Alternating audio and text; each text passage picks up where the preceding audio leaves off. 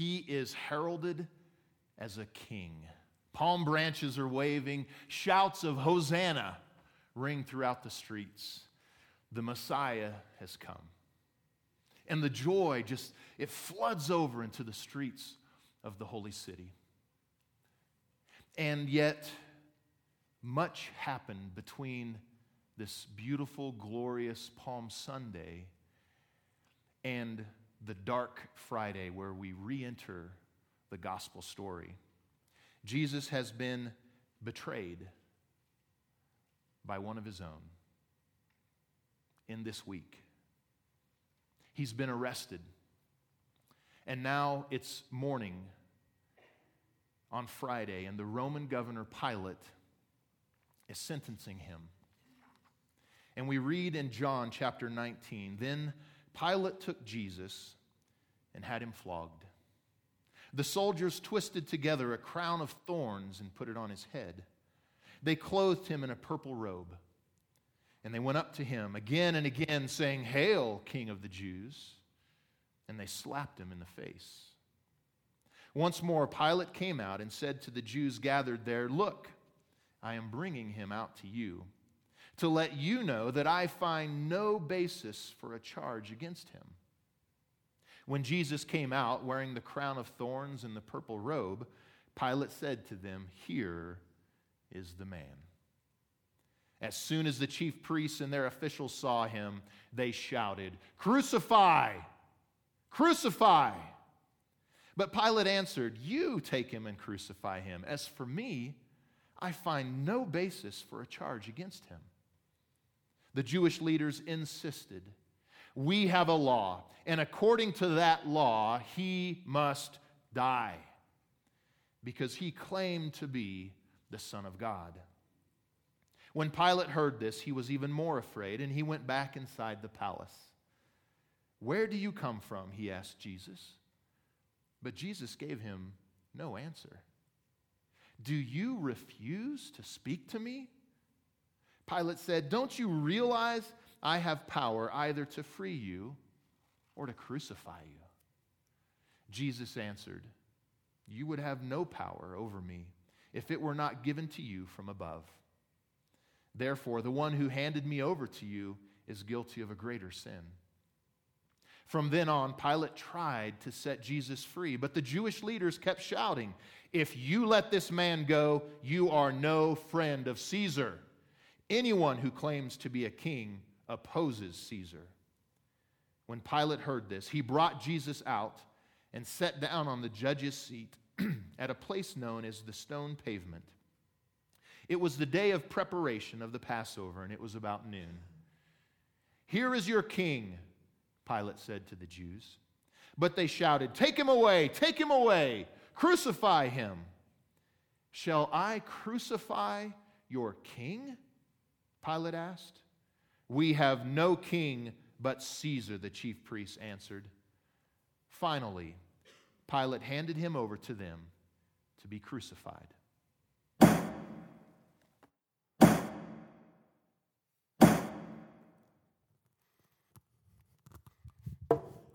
Make another one, they said. Make it in a hurry. Gotta have it today, they said. He goes up with two thieves from Hebron. I don't know why you guys are here this morning, but I'll tell you why I'm here to build another one of these stinking bloody crosses for these Roman barbarians, these savages. And I know some of you have been there and they've crucified some of these criminals before.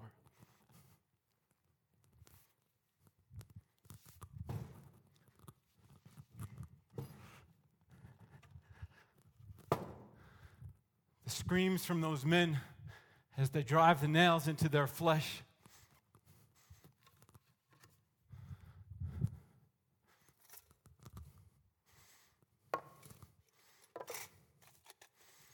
First, their hands.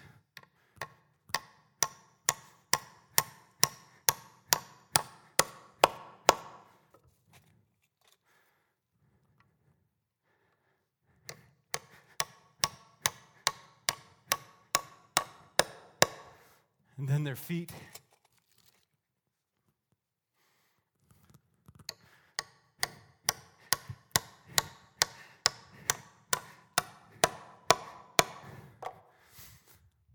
I've been doing this stinking job for a long time now. And you would think, you would think I would get used to it, but I haven't. I haven't. I still wake up in the middle of the night in a cold sweat from the nightmares.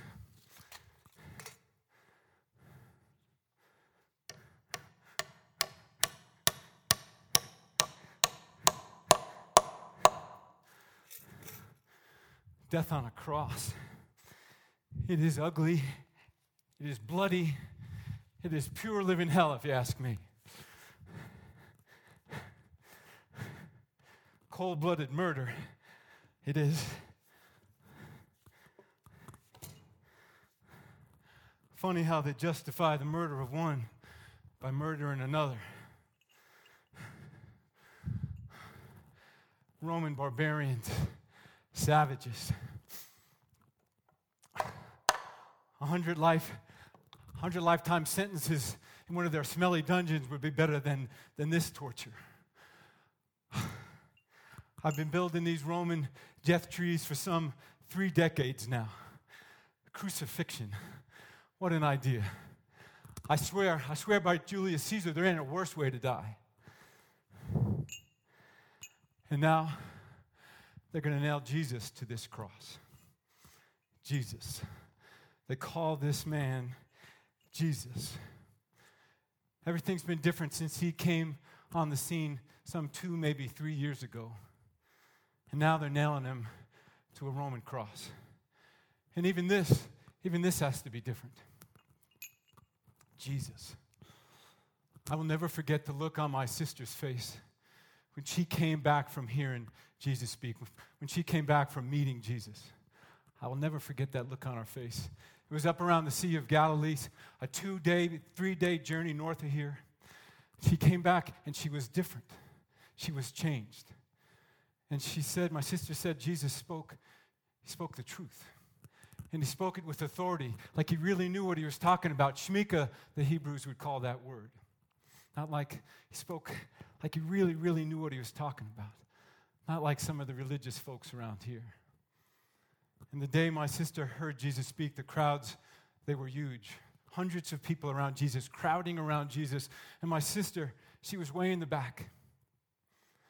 My sister said it was as if Jesus was speaking to her and to her alone. All the people disappeared. And it was as if Jesus was looking into her eyes, into her heart, could see into her soul. My sister, she didn't see any miracles that day, but she heard the crowd speak of them. And she has not stopped talking about them. And I heard the stories too. There was one time they were out in the middle of nowhere, some 5,000 plus people. They had a basket full of food, no food to be found. And Jesus took that basket and blessed it. And somehow they fed those 5,000 full bellies. And then there was a man who was paralyzed since birth, couldn't walk. And Jesus said, Get up, get up, take up your mat, and walk. And he walks. And then there was a time a man was, was blind, and Jesus made some mud, put it into his eyes, and said, Go wash at the pool of Siloam. And he did, and the man could see. But my favorite story Jesus was on the Sea of Galilee on a boat with some of his men, and this horrific storm comes up out of nowhere, comes up wind and waves and rain. And the men are, these fishermen are, they're scared for their lives. They're terrified. The boat's going to capsize. And Jesus gets up in the middle of the storm and speaks to the storm tells the storm to be still. And it goes from total chaos to dead calm.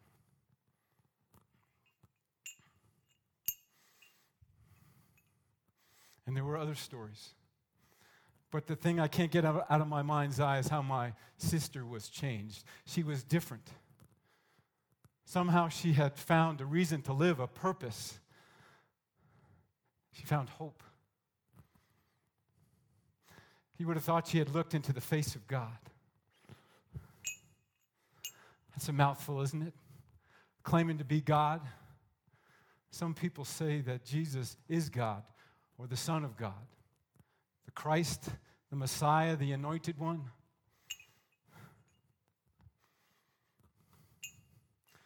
I yearn, I yearn for a God.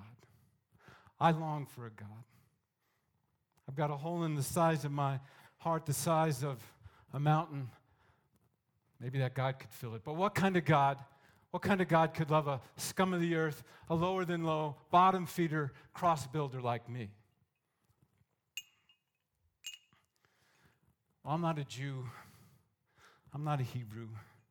But I've watched them since I was a little boy. I've watched them and I've grown to admire them. And they believe in a God. And not just a God, they believe in one God.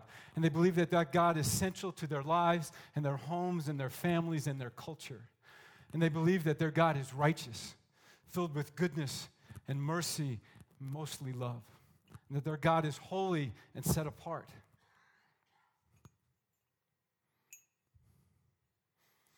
And they believe that perfect blood must be shed for the forgiveness of, of their sins, be made right with their God. Perfect blood must be shed for the forgiveness of their sins. Every year, around this time, this week in fact, Jews from all over the land come to this city, Jerusalem, and they bring with them their perfect, most unblemished, spotless lambs, and they come to the walls of the city. And they come through those gates carrying those perfect, unblemished, spotless lambs, and they carry those lambs through the streets. And they bring those lambs, those perfect, unblemished, spotless lambs, and they present them at the temple to the high priest.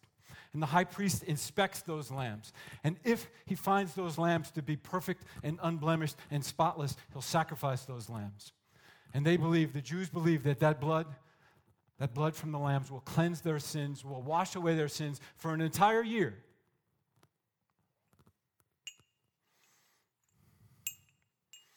Now, Jesus, he claims to be the human Lamb of God. The Lamb of God who takes away the sin of the world. Jesus, he claims to be the human Lamb of God. He claims that he must go on this cross and that his blood will be shed for us for the forgiveness of sins, not just for a year, but forever. Do I believe that? Do I believe that? I don't know but I want to. Because if it's not true, and there is a God, I'm going straight to hell. But if what Jesus says is true, for Jesus claims that he is the Lamb of God who takes away the sin of the world, maybe there's hope. Maybe there's hope for a scum of the earth, outcast of outcasts, broken, can't get it right, one step forward, three steps back, broken cross builder. Maybe there's hope for the likes of me. Let me tell you one thing. And please don't make fun of me. And don't you laugh at me. And don't you tell anyone I've told you this because they'll crucify me for spreading these lies. But I've heard Jesus say this that he must be crucified at the hands of the high priests and the scribes and the teachers of the law. Jesus must die. And here's where the story gets crazy Jesus claims that on the third day, he will rise again. That after three days of being deader than dead, he will come back to life. Jesus says the grave, the tomb will not hold him. Mark my words, when Jesus comes off that cross, he will be dead. And they'll take his lifeless body and they'll put it in a tomb and they'll seal that tomb with a large stone and they'll put across that tomb a Roman seal that no man can break. And a Roman soldier will guard that seal with their lives. Yet Jesus says the tomb will not hold him, the grave will not hold him. I've been doing this stinking job for 30 plus years now. Nobody survives the Roman cross. Nobody. I've seen hundreds of criminals crucified on a cross like that. And the same thing happens. It is slow, it is brutal, it is torturous, but it is sure death. And they'll take Jesus' lifeless body off that cross. And according to Roman law, there'll be two coroners that will examine Jesus' body. And they will sign the death certificate. And according to Roman law, if they make a mistake, they will be crucified upside down. No, mark my word, when Jesus comes off that cross, he will be dead. And that'll be today, tonight, Friday, and then there'll be Saturday, and then come Sunday. And if Jesus, what Jesus says is not true, if this is just a made up story, a fairy tale, a legend, the story and the stories of Jesus, they'll be forgotten. Two, three years, maybe five, ten years at the most, this Jesus will be forgotten. But if it's true, if what Jesus claims is true, that he is the Lamb of God, that he will take away the sins of the world, and the grave will not hold him, this changes everything, and this will be a day the world will never forget. Come Sunday, I'm coming back here. Because I need that hope that Jesus gives us. I need some of that hope. I need to see it with my own eyes. I need to see it with my heart. I'm coming back. I'm coming back Sunday. Maybe I'll see some of you guys there too.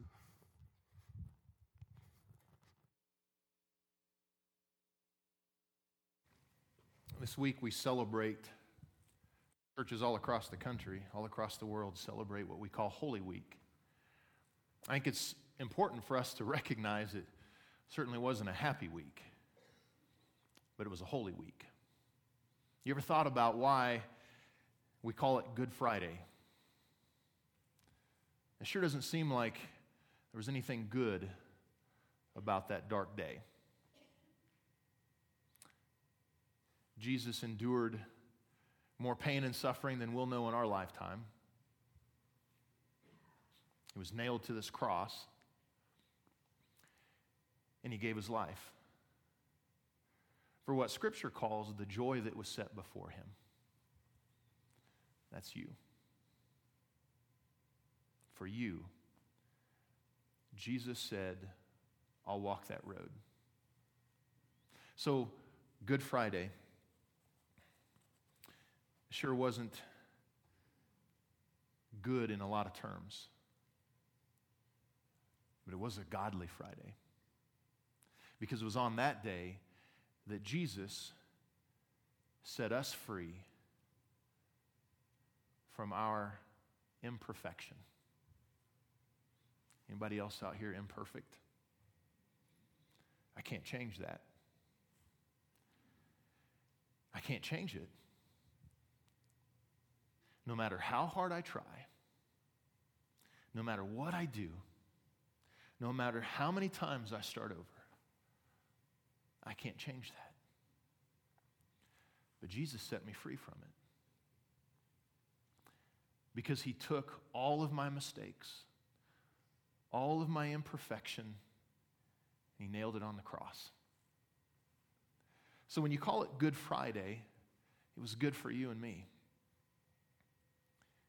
because it set us free. And that's what we celebrate this week, Holy Week.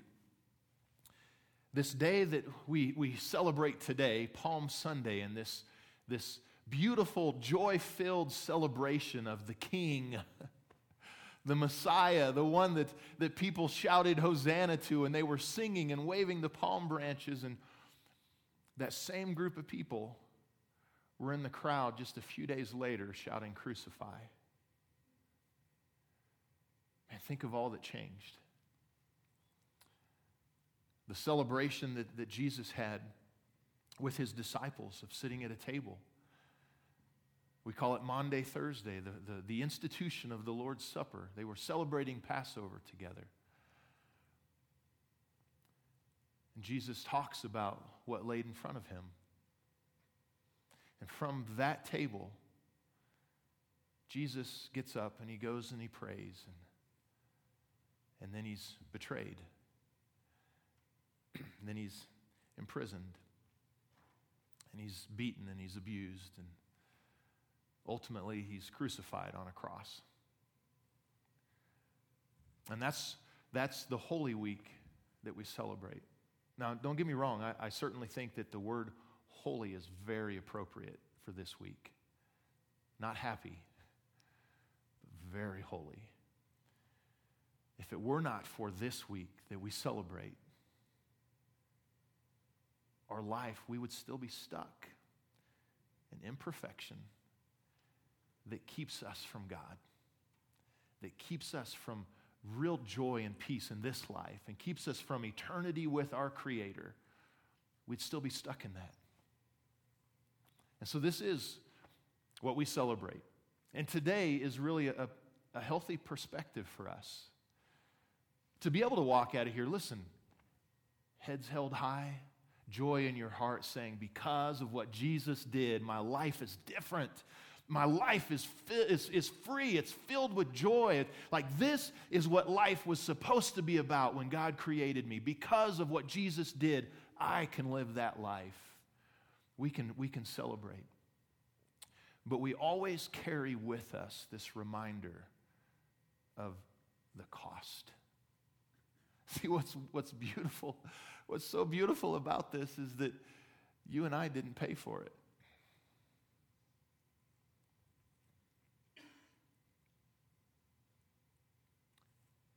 The life that we live, we didn't pay for.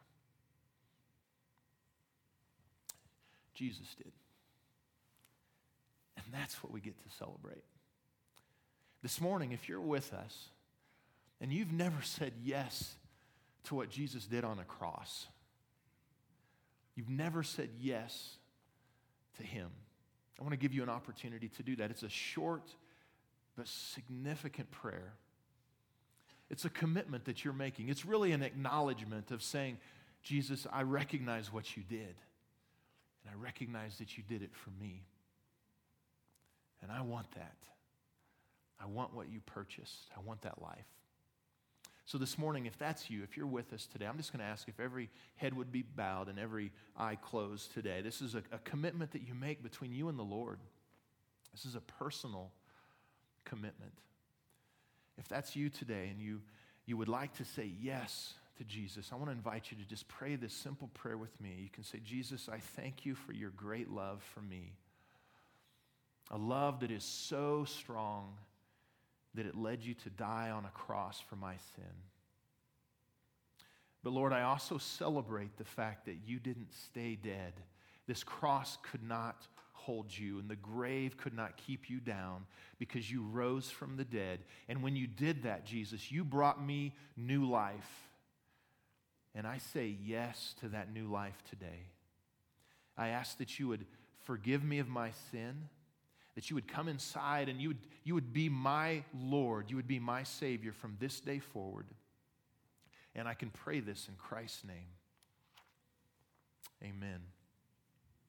If you prayed that prayer today, make no mistake about it, it's the most significant decision that you'll ever make in life. It's the most transformational thing, it's the most joy filled thing, it's the most celebrated thing. And we want to be able to celebrate with you as your church family. So I'd, I'd just like to ask you to do me a favor today. we want to know.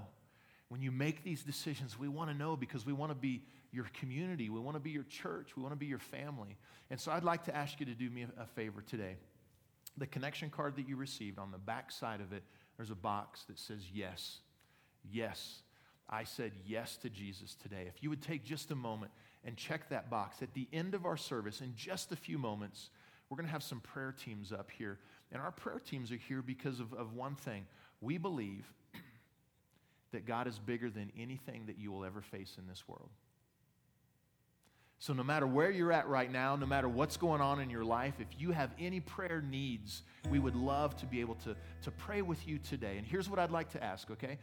When we're finished with our service today, and these prayer partners are up here, if you check this card, if you check this yes card, please take that card to one of our prayer teams. Share it with them. Let them know the decision that you made today so they can pray with you right now and so that we can be with you as a church family and support you in that decision. Would you guys take a moment and congratulate those who made that decision today?